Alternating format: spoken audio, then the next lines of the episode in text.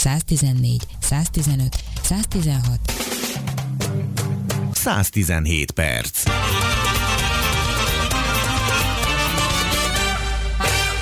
Európa berobbant a rovar nagyhatalmak közé. A Feed Navigator szó, ö, szakcikke szerint ma 10 tonna az éves rovar fehérje termelés, de 2030-ra már 500 ezer tonna lehet.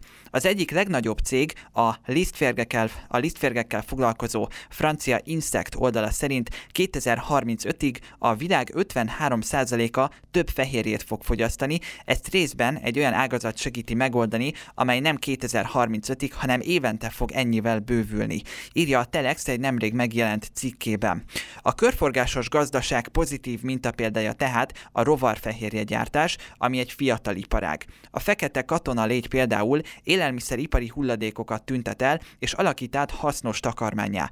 Hollandiában és Franciaországban hatalmas farmok nyílnak, de már itthon is van egy próbálkozó, és ennek a bizonyos magyar cégnek, a Greenstack-nek a tulajdonosa ügyvezetője van itt velem a vonalban. A rovartenyésztés jövőjéről, a rovar élelmiszerekkel kapcsolatban kérdezem most Asszalai Sándort, akit sok szeretettel köszöntök. Jó napot kívánok! Jó napot kívánok, köszöntöm a kedves hallgatókat. Adjunk egy ilyen átfogó képet a hallgatóknak, és azt mondja meg nekünk, hogy világviszonylatban mennyire elterjedt ma a rovarfogyasztás? A rovarfogyasztásnak komoly múltja van, és reméljük, hogy jövője is. Azt tudjuk most, hogy két milliárd ember fogyaszt rendszeresen napi szinten rovarokat, és nagyjából egy 2000 ehető rovarfajta tartanak számon nagyjából, nagyjából ennyi az, amit lehet most tudni róla. Ugye itt elsősorban feldolgozatlan, illetve mondjuk sütött formában fogyasztják ezeket a rovarokat, kevésbé elterjedt még az a típusú rovarfogyasztás, hogy lisztet készítenek, rovarlisztet készítenek a lárvákból, vagy másfajta rovarokból, és ezt teszik bele az élelmiszerbe, ez, ez inkább még a jövőnek a az egyik nagy lehetősége. Uh-huh. Mely rovarok, ugye most itt ön is mondta, hogy hát rengetegféle rovart fogyasztanak, tudná egy-két példát mondani, hogy mely rovarok alkalmasak a fogyasztásra, és hogy melyeket fogyasztják ma leggyakrabban, és hol? Ugye Dél-Kelet-Ázsiában, illetve Ázsiában gyakori a rovarfogyasztás, emellett egyébként Afrikában is, és konkrét fajokat nem emelnék ki ezek közül. Itt sáskákat, szöcskéket, mindenféle egyéb pontrót lárvára kell gondolni. És, és ezek, ezekben, tehát ezekben az országokban a leggyakoribb a rovarfogyasztás. Értem. Vagy legelterjedtebb tud mondani esetleg olyan európai országot, ahol ha, talán még nem is szokás, de hogy valamilyen formában, nem tudom, akár turisztikai látványosság, vagy valamilyen ingyenckét, valamilyen formában ö, már most fogyasztanak rovart, olyan európai ország? Ugye az év elején, egészen pontosan januárban történt egy jogszabályi változás, ami szerint a lisztkukac lárváját már élelmiszeripari célokra is használhatják Európában, az Unióra gondolok ez alatt. Uh-huh. Tehát jelenleg a, az egész Unióban lehet már e, liszkukat, lárvákat fogyasztani. E, különböző országokban, különböző európai országokban különböző hagyománya van egyébként a rovarfogyasztásnak. Az egy téves megállapítás, hogy, e, hogy itt egyáltalán nem fogyasztanak rovarokat, és ez, ez távol áll az európaiaktól talán az elmúlt években, évtizedekben ez visszaszorult, de, de a 19. század és az előtti időszakokban azért rendszeres volt itt is a rovarfogyasztás. Épp ma szembesültem, ma láttam egy receptet a cserebogár elkészítéséről, mint érdekesség, levest készítettek korábban egyébként belőle. Hoppá, ez is lett volna a következő kérdésem. Ugye azt mondja, hogy a lisztkukac lárvák élelmiszeripari felhasználása, na most milyen formában lehet felhasználni a, a bogarakat az étkezés céljára? Ugye ebben példát tudna mondani, ugye elhangzott már például a lisztkészítés, milyen egyéb formában lehet még? Igen, itt a lehet és a szabad között ugye különbséget tennék Jelenleg a szabad a szigorúbb, és a lehet a, a tágasabb. A mi elképzelésünk szerint itt nem egész rovarokat fogunk majd fogyasztani, és mondjuk nem sütött szöcskét, hanem, hanem a rovarokat tisztélőjük, és liszt formájában, liszt formájában bekeverjük a jelenleg is étkezésre szánt vagy fogyasztásra szánt élelmiszerekbe. Gondolok itt például húspogácsára, energiaszeletre, tésztára, és még sok egyéb más dologba. Tehát minden olyan, minden olyan dologba, vagy minden olyan ételbe, amiben gond nélkül bele tudjuk keverni a rovarokból készült lisztet. Azt és meg egyébként ezt meg sem, lehet mondani, meg sem lehet mondani róla, hogy ez, ez, ez tartalmazza. Nyilván nagyon jó beltartalmi értékekkel fog rendelkezni, tehát hogyha kifejezetten fehérjét szeretnénk fogyasztani ilyen formában, vagy, vagy, vagy telítetlen zsírsavakat, akkor vásárolunk egy, egy rovaros tésztát, és abból készítjük el a spagetti testet. Meg tudjál mondani esetleg azt, hogy úgy nagyjából milyen íze van egy rovarnak, vagy egy ilyen rovarból készült ételnek? Ez hasonlítható-e valamihez? Ugye itt a, én azt tudom megmondani, hogy a lisztnek milyen íze van. Tehát a lisztnek ilyen mogyorós ö, ízvilága van, egyébként egyáltalán nem kell ilyen elrugaszkodott ízre gondolni, tényleg leginkább a mozgó ízéhez tudnám talán hasonlítani. Azt, hogy ételbe bekeverve, bármilyen különböző ételbe bekeverve milyen ízt kapunk, hát az nagyobban függ attól, hogy, hogy hogyan fűszerezzük, ízesítjük azt az étket. Uh-huh. Tehát itt Persze. ki is lehet akár emelni az ízét, de ugyanúgy el is lehet azt tüntetni. Hát gondolom, hogy most azért így a hangszórók előtt sok kételkedő, vagy legalábbis szkeptikus hallgató ül.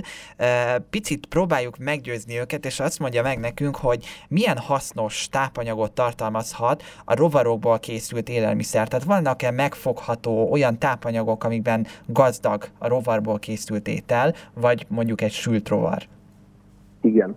Tehát ugye a rovarok azok, a rovarok fehérje tartalma az igen magas, az a liszt, amit mi készítünk egyébként, annak 57%-os a, a nyers fehérje tartalma, rendkívül jó eszenciális aminósavakból tevődik össze egyébként ez a fehérje, ez azt jelenti lefordítva, hogy, hogy nagyon könnyen emészthető fehérjéről beszélünk, amit a, a, amit, ami nem csak átmegy a szervezeten, de fel is tudja azt dolgozni, fel tudja azt használni.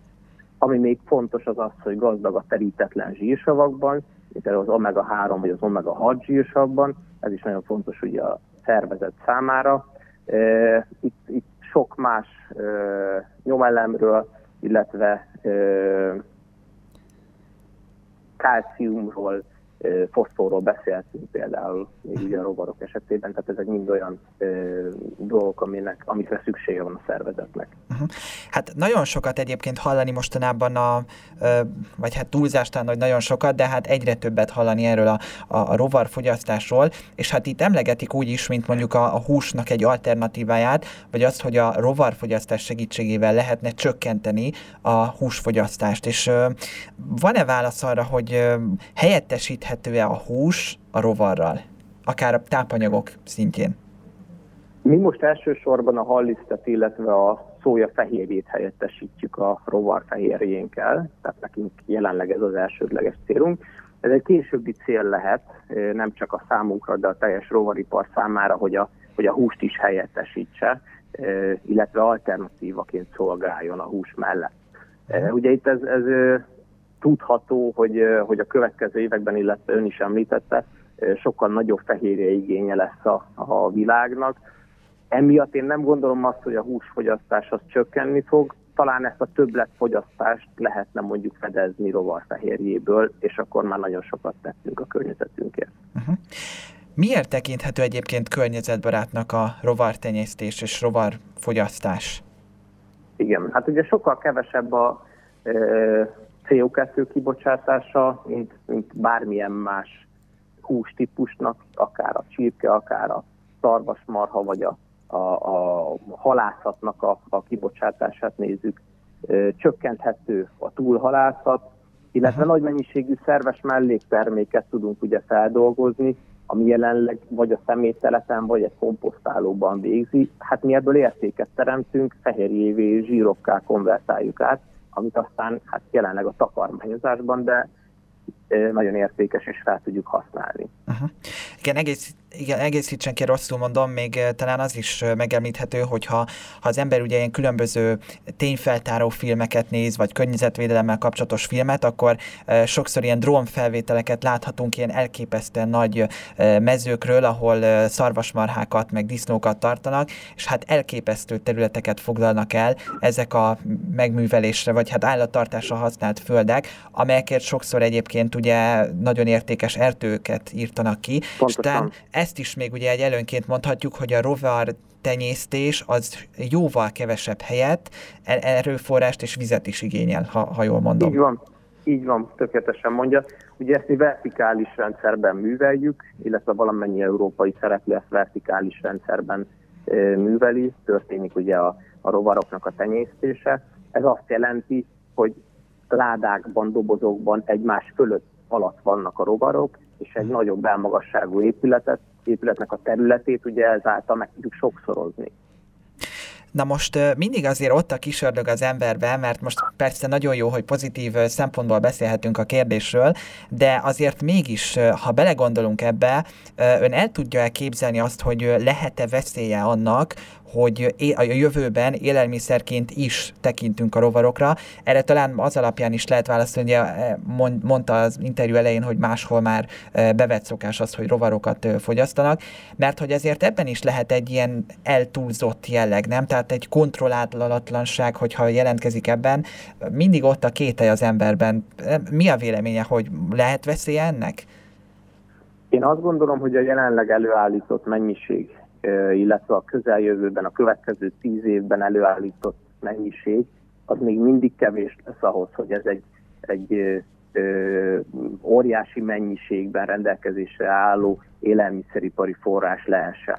Szerintem inkább a 2040-2050-es évek lesznek azok, amikor ez már tényleg fajsúlyos lesz. Gondolok itt elsősorban mondjuk a szójára, vagy a, vagy a hallisztra, ahogy azokat már említettem. Uh-huh. Másik oldalról ugye azt látjuk, és ahogy mondtam is, itt vannak rendszeres rovarfogyasztók, két milliárd emberről beszélhetünk. Hát, hogyha nekik nincs semmi bajuk, akkor, akkor én azt gondolom, hogy, hogy ez ezután is így lesz. Tehát ezután sem szabadna semmilyen élelmiszerbiztonsági vagy, vagy egyéb humán kockázatot jelentenie a, a rovarfogyasztásnak. Igen, e, nem is feltétlenül az emberi veszélyre gondoltam, hanem az élővilág szempontjából, hogy ez veszélyeztetheti az élővilágot csak más szempontból. Uh-huh, világos. A, az Unió ebből a szempontból elég óvatos, tehát itt a, az Unióban, ahogy azt egyébként szerintem minden területen tapasztalhatjuk, uh-huh. lassú a szabályozás, illetve, illetve lassan engedélyezik az új dolgokat, nem kivétel ez alól a a, a rovaripar sem. Most ugye hét olyan rovarfaj van, amit engedélyeztek takarmányozási célra. E, itt e, szigorú követelménynek kell megfelelnie mind a hét rovarfajnak, tehát ugye ezek nem lehetnek invazív fajok, e, és, a so, és a többi még sorolhatnám. Ez ugye azt jelenti, hogy kikerülve mondjuk a, a kontinentális éghajlatunkon a természetbe, nem fogják túlélni. Tehát ökológiai katasztrófát nem okozhatnak, mert ezek egyenlítő éghajlaton honos fajok, főleg az ugye, amivel mi foglalkozunk, ez a fekete katonalégy, és, és ők nem, nem érik túl az, éghajl, az itteni éghajlatot, illetve az évszakok változását. Uh-huh. Térjünk most át, át akkor egy picit a magára a Green Sectre, ugye ön is a tulajdonosa ennek a vállalat vagy vállalkozásnak, cégnek. Mióta foglalkoznak önök rovartenyésztéssel? Hát közel három éve most már, hogy elkezdtünk ezzel foglalkozni, és több mint két és fél éve tenyésztjük ezeket a, a rovarokat. Itt ugye egy nagyon komoly kutatásfejlesztési fázison vagyunk túl, illetve folyamatban is van még ez a fázis készülünk ugyanis egy következő üzemépítésére. És azt meg tudja mondani, hogy nagyjából milyen mennyiségben és jelenleg milyen felhasználásra tenyésztenek rovarokat? Jelenleg naponta 200 kg élő lárvát tenyésztünk, és ebből a 200 kg lárvából készül ugyanis.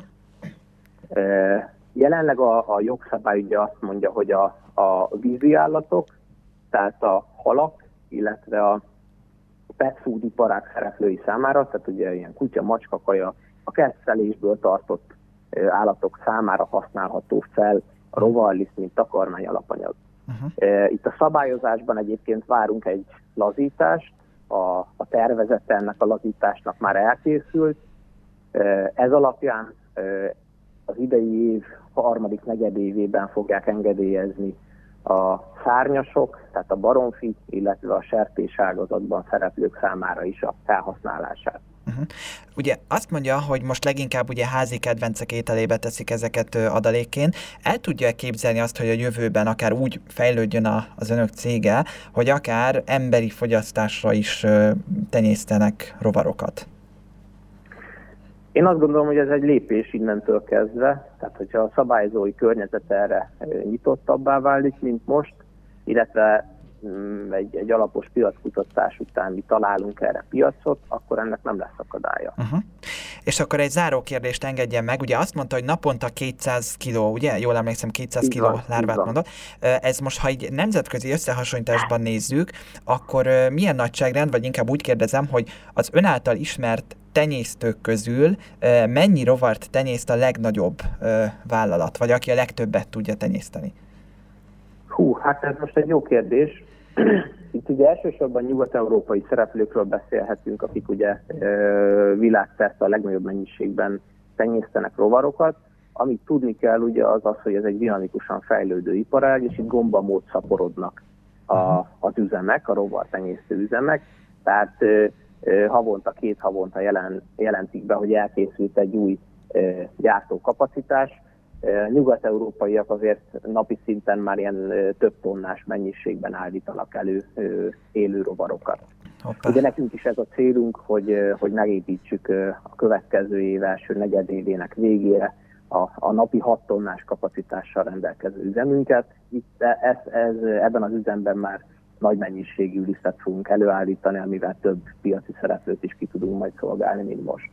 Hát én kívánom, hogy ez most tényleg jelentsen egy remérsugárt az élelmez, élelmezésben, az élelmiszeriparban a fenntarthatóság szempontjából, és ennek fényében kívánok akkor önöknek további sikereket.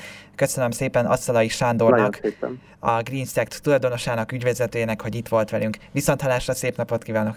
Köszönöm szépen, viszont hallásra, minden jót!